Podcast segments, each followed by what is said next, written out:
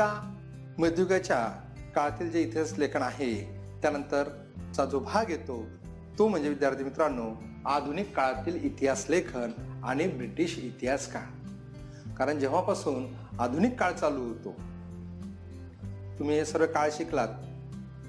प्राचीन काळ कोणाला कशाला म्हणतात मध्ययुगीन काळ कशाला म्हणतात आधुनिक काळ कशाला म्हणतात हे तुम्ही आठव्या वर्गातच शिकलात. मग आधुनिक भारताचा इतिहासाचा जेव्हा अभ्यास करतो त्यावेळेसच्याच इतिहास लेखनाचा जेव्हा आपण अभ्यास करतो तेव्हा एक गोष्ट अत्यंत महत्वाची लक्षात येते की हा जो कालखंड होता हा कालखंड म्हणजे ब्रिटिश कालखंड असलेला आपल्याला दिसतो. बरोबर? ब्रिटिशांची सत्ता त्यावेळेस भारतात असलेली आपल्याला दिसते. पहा ब्रिटिश हुशार होते. अनेक गोष्टी त्यांनी चांगल्या आपल्यासाठी करून ठेवल्या. त्यातलं एक महत्वाचं म्हणजे काय? की भारतीय पुरातत्व खातं. भारताचं पुरातत्व खातं इंग्रजांनी तयार केलं. म्हणजे भारतात जे पुरातत्व विभाग म्हणजे जे पुरातन ज्या गोष्टी आहेत पुरातन वास्तू असतील वस्तू असतील लिखित स्वरूपाचं काही साहित्य असेल याचं संवर्धन करण्यासाठी एक विशिष्ट खातं सरकारी खातं ज्याला म्हणतो आपण असं पुरातत्व खातं इंग्रजांनी भारतात सुरू केलं ज्याचे पहिले संचालक अलेक्झांडर कॅनिंगहम असलेले आपल्याला दिसते. अलेक्झांडर कॅनिंगहम हे पहिले त्या पुरातत्व खात्याचे सरसंचालक होते ज्यांनी इतिहासात भारतीय इतिहासात फार मोठ्या प्रमाणात उत्खनन केलेलं आपल्याला दिसतं पण विद्यार्थी मित्रांनो कॅनिंगहम यांनी जेव्हा उत्खनन केलं तेव्हा त्यांनी उत्खनन खूप कोणतं केलं किंवा कशाचं केलं? तर बौद्ध धर्मामध्ये ज्या ज्या ठिकाणचा ज्याच्या ज्याचा उल्लेख होता त्या त्या ठिकाणच फक्त कॅनि कॅनिंगहम यांनी उत्खनन केलेलं आपल्याला दिसते. मग यांच्यानंतर कॅनिंगहम नंतर आपला जे महत्वाचं आहे ते म्हणजे हडप्पा संस्कृती. मी मग तुम्हाला सांगितलं की एकोणीसशे वीसमध्ये या हडप्पा संस्कृतीचा शोध लागला. सर सर जॉन मार्शल यांच्या नेतृत्वाखाली राखलदास बॅनर्जी आणि सहानी या दोन भारतीय इतिहासकारांनी त्या ठिकाणी उत्खनन केलं. आणि भारताला सुद्धा प्राचीन इतिहास आहे. नुसतं प्राचीन नाही तर इसवी सन पूर्व तीन हजार वर्षापूर्वीचा इतिहास भारतीयांना आहे हे यांनी सिद्ध केलं. ते म्हणजे कोणी? Sir John Marshall. यांचाही कालखंड अत्यंत महत्त्वाचा असलेला आपल्याला दिसतो. मग त्यानंतर अठराशे सतरा मध्ये समजून घ्या विद्यार्थी लक्षात घ्या की एकोणीशे वीसमध्ये हडप्पा संस्कृती शोध लागला.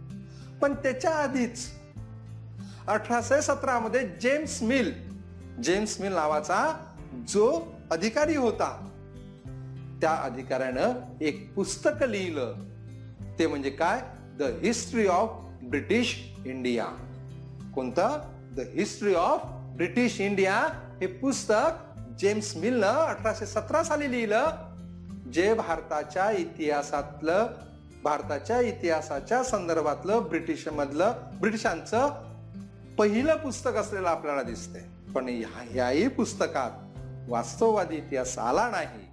किंवा जेम्स मिल यानं जेव्हा तो इतिहासाचं पुस्तक लिहिलं तो इतिहास लिहिला तेव्हा भारतीय लोकांविषयी त्याचं मत कलुषित होतं. पूर्वग्रह दूषित तो होता त्यामुळे तसाच इतिहास या the history of British India या पुस्तकात जेम्स मिलनं लिहिलेला आपल्याला दिसतो. कसे एक्केचाळीसला परत एक नवीन पुस्तक लिहिलं गेलं आणि ते कोणी लिहिलं? तर माउंट स्टुअर्ट एल्फिन्स्टन याने अठराशे एक्केचाळीसमध्ये द हिस्ट्री ऑफ इंडिया नावाचं पुस्तक लिहिलं. हा जो होता माउंट स्टुअर्ट एल्फिन्स्टन हा मुंबई महानगरपालिकेचा अधिकारी होता तेव्हाचा ब्रिटिशांचा. त्याने सुद्धा भारताचा इतिहास लिहिण्याचा त्या काळात प्रयत्न केलेला आपल्याला दिसतो. मध्ययुगात जसं मी तुम्हाला सांगितलं की मध्ययुगामध्ये मराठ्यांचा इतिहास अत्यंत महत्त्वाचा आहे.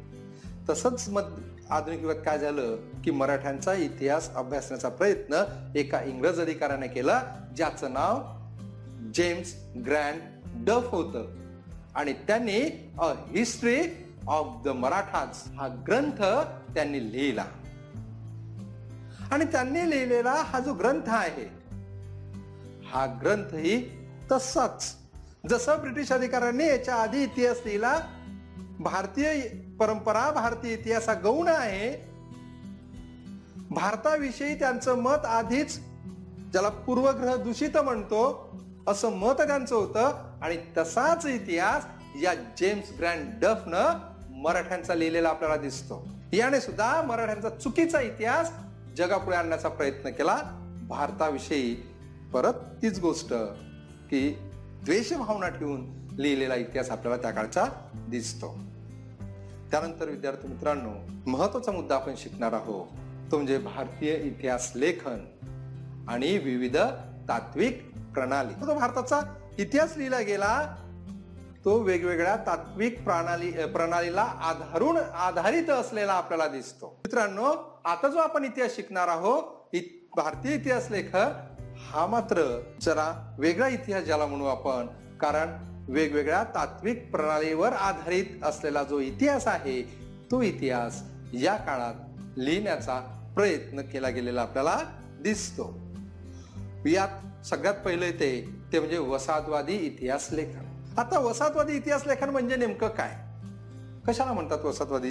किंवा सुरुवातीला जेव्हा ब्रिटिश इतिहासकार असतील किंवा जे अधिकारी असतील ज्यांनी भारताचा इतिहास लिहिला ते एक तर ब्रिटिश अधिकारी होते किंवा ते धर्मप्रसारक होते. त्यामुळे त्यांच्या इतिहास लेखनात भारतीय संस्कृती ही गौण आहे तिचा दर्जा गौण आहे असं संपूर्ण त्यांचं पूर्वग्रहात जे होतं दूषित होतं त्याचं प्रतिबिंब त्या काळात लिहिल्या गेलेल्या इतिहासात पडलेलं आपल्याला दिसते ज्याला आपण वसाहतवादी इतिहास लेखन म्हणतो. त्यानंतर विद्यार्थी मित्रांनो ते म्हणजे प्राच्यवादी इतिहास लेखन. आता प्राच्यवादी म्हणजे काय नेमकं? तर युरोपातील जे काही तेव्हाचे अभ्यासक होते त्या काळातील आधुनिक काळातील जेव्हा इंग्रजांची सत्ता भारतावर होती त्या मागचे किंवा त्याच्या पुढचे असं आपण समजून घेऊ.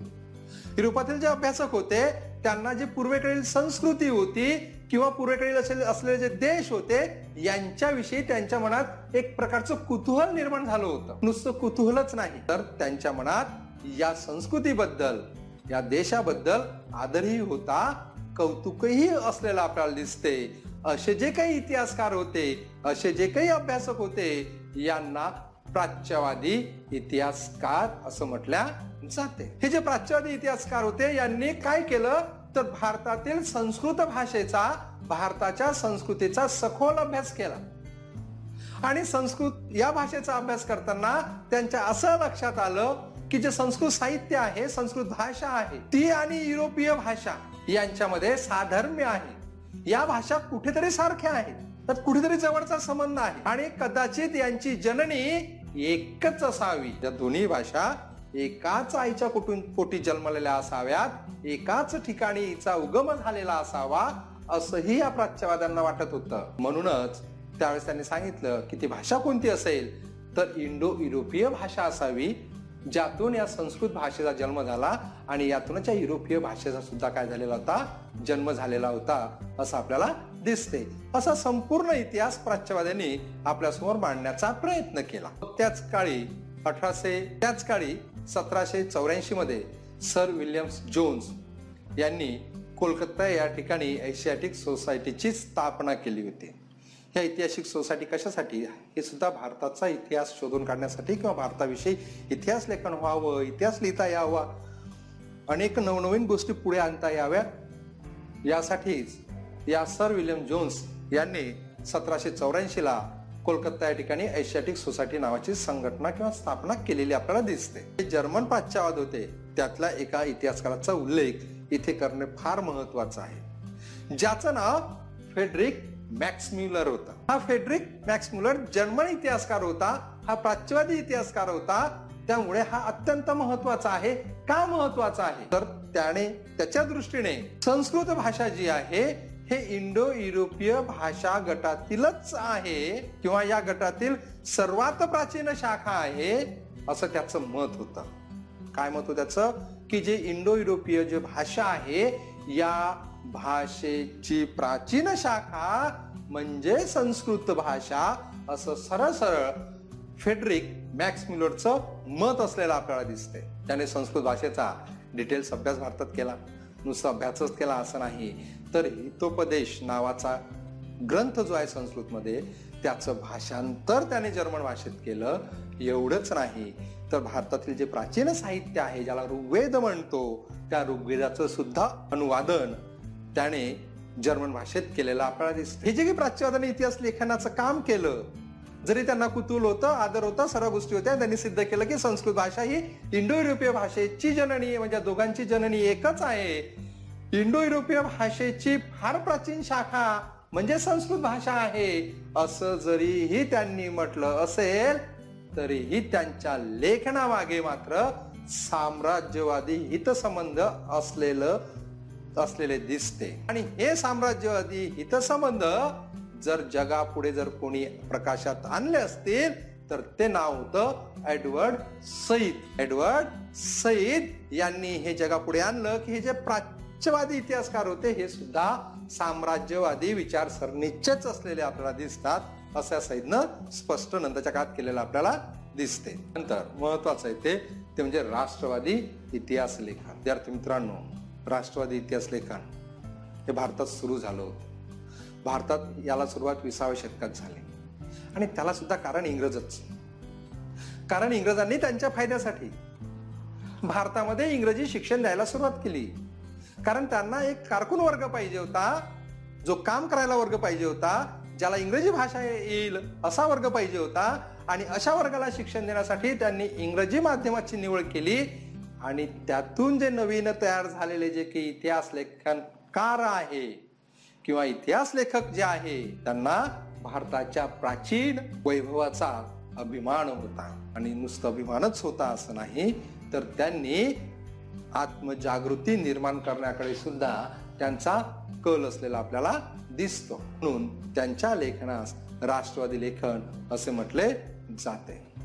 त्यानंतर परत महत्त्वाचा व्यक्ती या काळात मध्ये या काळात आधुनिक काळात होऊन गेलेले दिसतात. ते म्हणजे विष्णू शास्त्री चिपळूणकर.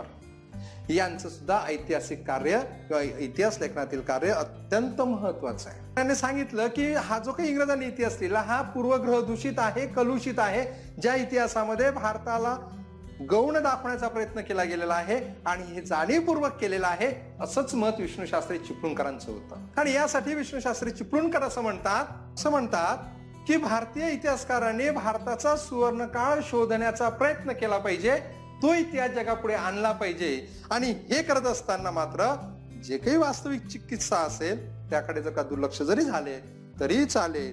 पण भारताच्या जो सुवर्ण वैभव आहे तो मात्र सोबत आला पाहिजे. शास्त्री चिपळूण सोबतच गो महादेव गोविंद रानडे असतील कृष्ण गोपाळ भांडारकर असतील त्यानंतर विनायक दामोदर सावरकर असतील असे इतिहासकार त्या काळात होऊन गेलेले आपल्याला दिसते. आता यानंतर महत्वाचं जो आहे इतिहास लेखना शास्त्रामध्ये सुद्धा विकास शिरवाळकर हे नाव फार महत्वाचं आहे. हा व्यक्ती फार महत्त्वाचा आहे. इतिहास लेखन यांनी केलं इतपत ठीक आहे. पण भाषाशास्त्र असेल किंवा उपत्ती असेल व्याकरण असेल याही विषयावर फार मोठं संशोधन या विका शिरवाळकरांनी केलेलं आपल्याला दिसते सांगितलं की आपला इतिहास आपणच लिहिला पाहिजे. असा काट कटाक्ष विकास शिरवाळकरांचा होता. आणि ते सांगतात राजकीय घटना असतील राजकीय कटकारस्थान असेल सत्तांतरण असेल याच गोष्टीचा उल्लेख इतिहासात येऊ नये. याच गोष्टी इतिहासात असलं पाहिजे असंही मुळीच नाही. शिरवाडकर म्हणतात इतिहास म्हणजे भूतकालीन समाजाचे सर्वांगीण समग्र जीवन दर्शन होय. इतिहास म्हणजे काय? तर इतिहास म्हणजे भूतकालीन समाजाचे सर्वांगीण समग्र समाज जीवन होय याचा इतिहास लिहिला गेला पाहिजे याचा उल्लेख इतिहासात आला पाहिजे असं संपष्ट मत विकास शिरवाडकरांचं असलेलं आपल्याला दिसतंय. म्हणून हे सुद्धा विकास शिरवाडकर इतिहास लेखन परंपरेतील एक महत्वाचं व्यक्तिमत्व असलेलं आपल्याला जाणवते त्यांच्यानंतर एक महत्वाचं परत व्यक्तिमत्व आहे ते म्हणजे विदा सावरकर. त्या सावरकर हे सुद्धा एक महत्वाचं व्यक्तिमत्व होतं किंवा राष्ट्रवादी इतिहास लेखनाचा उपयोग स्वातंत्र्य लढण्यासाठी प्रेरणादायी ठरलेला आपला दिसतो आणि ते सुद्धा कशामुळे? तर विनायक दामोदर सावरकरांमुळे. त्यांनी लिहिलेलं जे अठराशे सत्तावन्नचं स्वातंत्र्य समोर जे पुस्तक होतं पुस्तक यासाठी विशेष महत्वाचं होतं ज्याने राष्ट्रवादी चळवळीला एक प्रकारची प्रेरणा दिलेली आपल्याला दिसते. यानंतरचा आपण भाग शिकणार आहोत. तो म्हणजे स्वातंत्र्योत्तर काळातील इतिहास.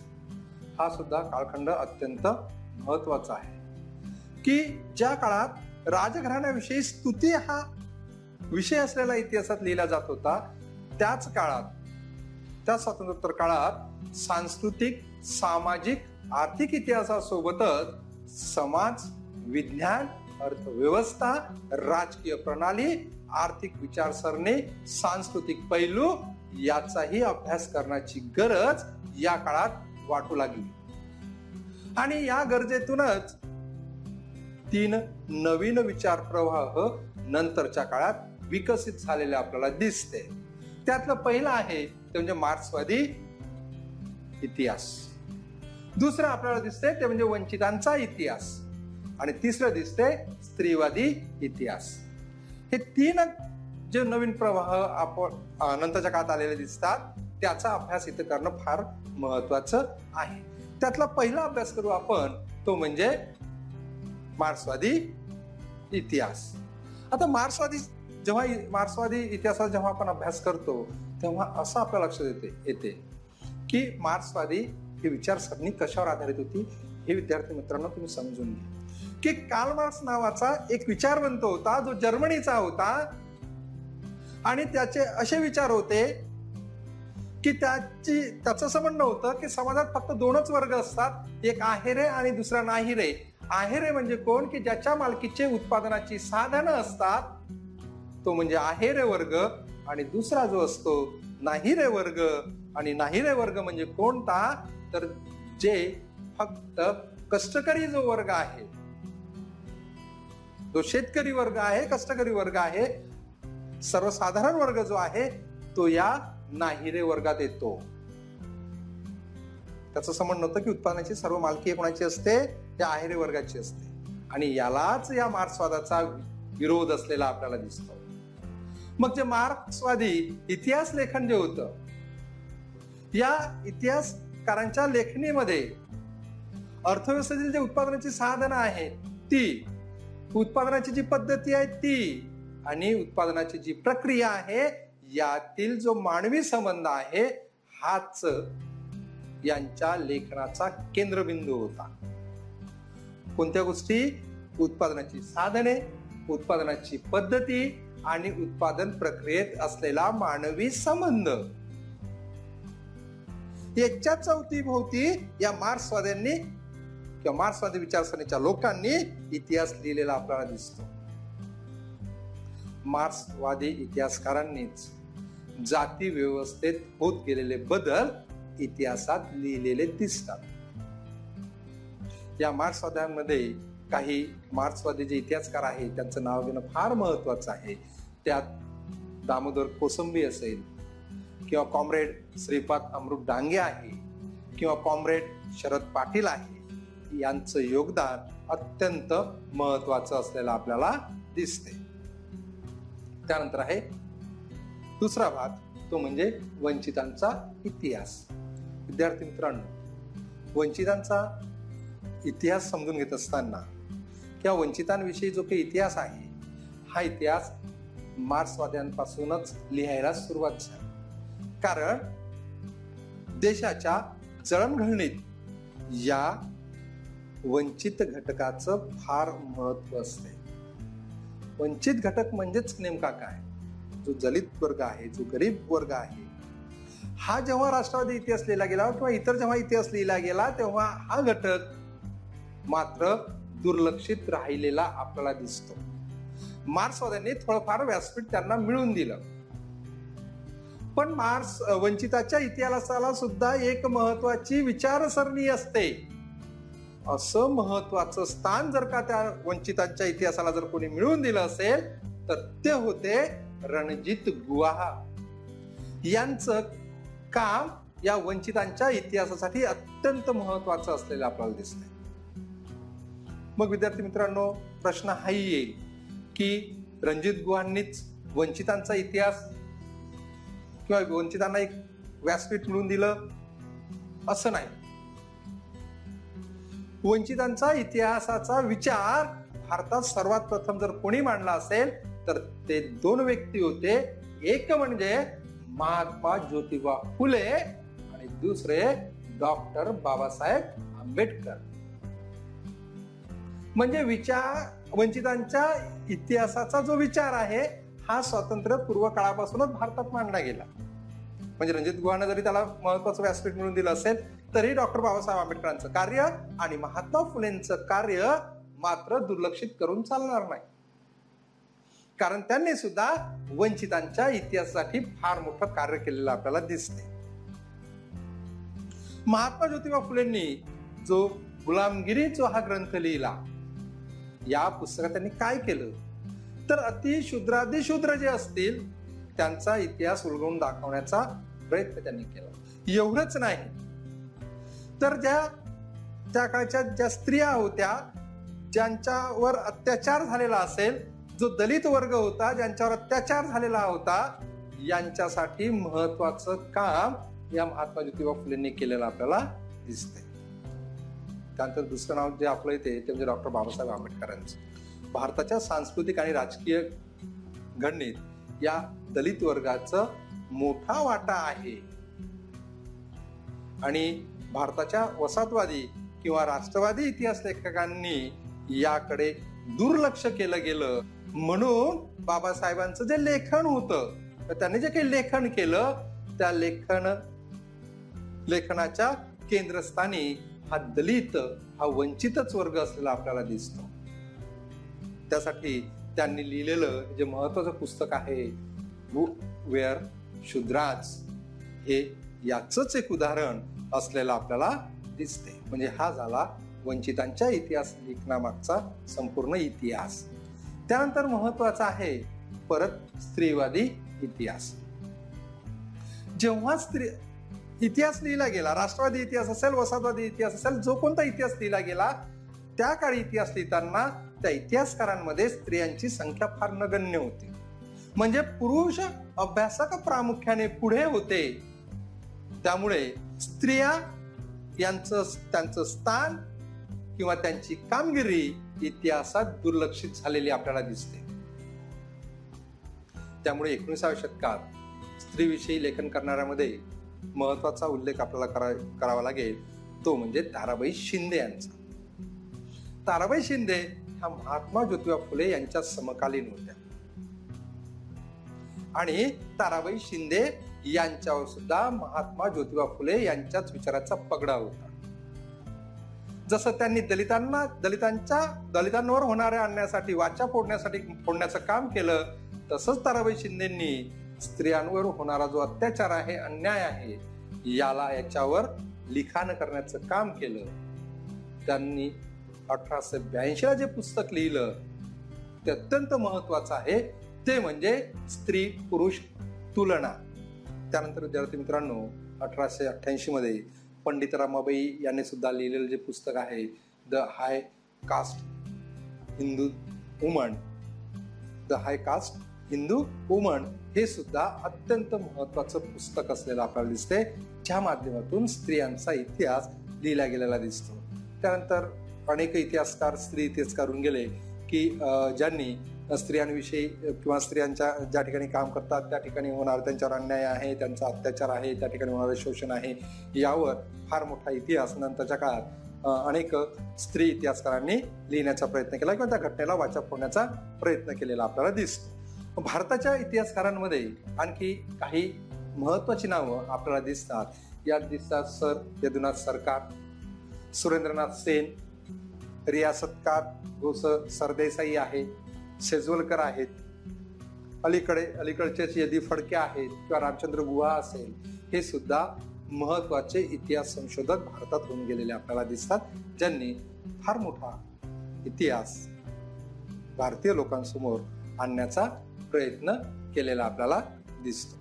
अशाच पद्धतीनं विद्यार्थी मित्रांनो की या प्रकरणात जी भारताची जी परंपरा भारतात इतिहास कसा लिहिला गेला भारताचा इतिहास आपल्यासमोर कसा पद्धतीने आला कोणत्या पद्धतीने आला कशा पद्धतीने आला याचा सविस्तर अभ्यास आपण या प्रकरणात केला.